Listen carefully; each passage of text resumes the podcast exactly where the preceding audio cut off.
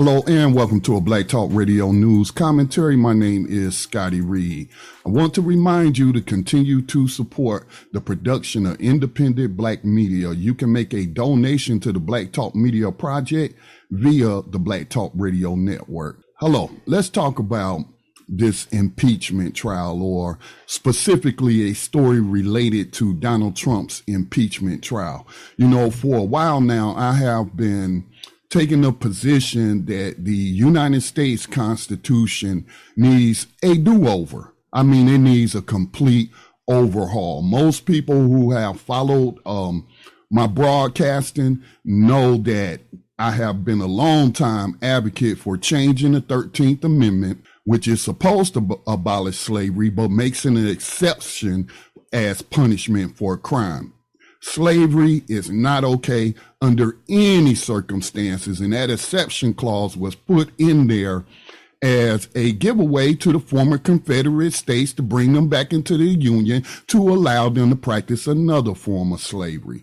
So anyway, I've also stated in terms of the Constitution, especially during the Donald Trump administration, where we had so much cronyism and what have you, Trump stacking his cabinet and stacking these executive branch agencies with his cronies. And a lot of times these people were not even qualified to hold those positions. But the U.S. Constitution gives the president the power to appoint or nominate someone to these positions. And yes, it has to go through a confirmation hearing and what have you before those persons can take those jobs. But then there is a way around that where you can temporarily appoint somebody, and that temporary position can turn into a permanent position in those 4 or 8 years. So anyway, I hear a lot of people most of my life talking about how great the U.S. Constitution is and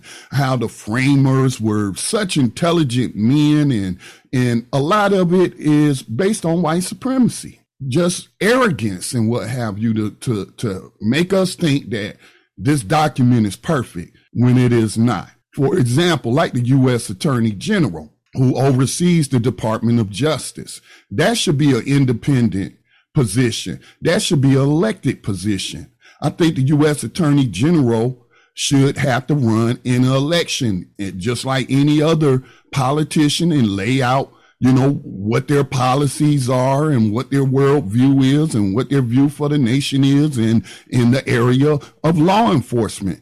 And so, you know, because it's appointed by the president, he can pick whoever he wants. All right. And everybody don't have integrity or the courage to go against their bosses. They're going to do whatever their boss wants them to do. OK, in most cases, there are, of course, exceptions. Everybody's not a coward.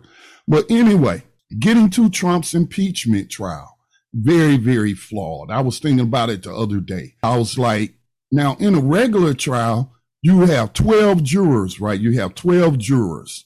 And those jurors, when they're deliberating and they cast a vote, we don't know who cast what vote unless it's, you know, 12-0 conviction. Then we know all of them voted that way. But if, let's say, you have a hung jury where you have a number of people, it could be just one, who vote not to convict. We don't know who that person is. We don't know how they voted unless that person comes forward. So what I guess what I'm saying is that these ballots or these votes in this impeachment trial or any impeachment trial should be secret. We see Republicans who voted to impeach Trump the first time around have been targeted on a partisan basis because they have been identified as Republicans who voted to impeach Trump.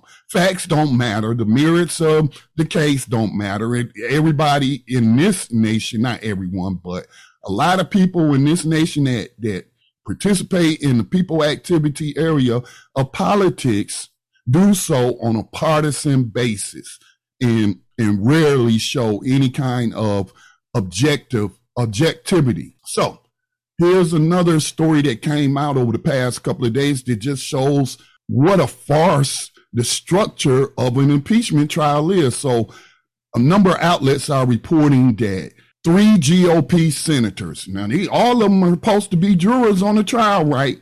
Three GOP senators met with Trump's lawyers on the eve of the impeachment defense presentation.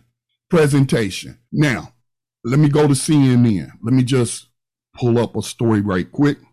And as I stated, a number of outlets are reporting this, but a CNN article says a trio of Republican senators allied with former President Donald Trump met with his defense team Thursday evening in the middle of an impeachment trial in which they will vote on whether to convict Trump and potentially bar him from holding public office again. Senators Lindsey Graham of South Carolina, Ted Cruz of Texas, and Mike Lee of Utah were spotted going into a room in the U.S. Capitol with Trump's lawyers were using to prepare for their argument. So where they do this at, you know, apparently in the United States in the Senate is where they do this at. This is a farce. Imagine, if you will, we're in a criminal trial or even a civil trial, but jurors who are supposed to be sequestered and free from undue influence from the prosecutor and the defense attorneys. What would happen if, let's say, three jurors met with the defense team or met with the prosecution during the trial? Of course, that would be declared a mistrial. It would be declared a mistrial, and those jurors would be thrown off the jury. So again, I say the United States Constitution has some good ideals in it, but it is very, very flawed in a number of areas. And I believe that's why we find, you know, so much difficulty in our government in doing the right thing. So, yeah, it's just crazy. It's just crazy that this trial is such a farce. The whole process is just a farce. And I don't say this as someone who wants Trump to get convicted or someone who doesn't want Trump to get convicted. I say this as an objective observer. This process is a farce. All right.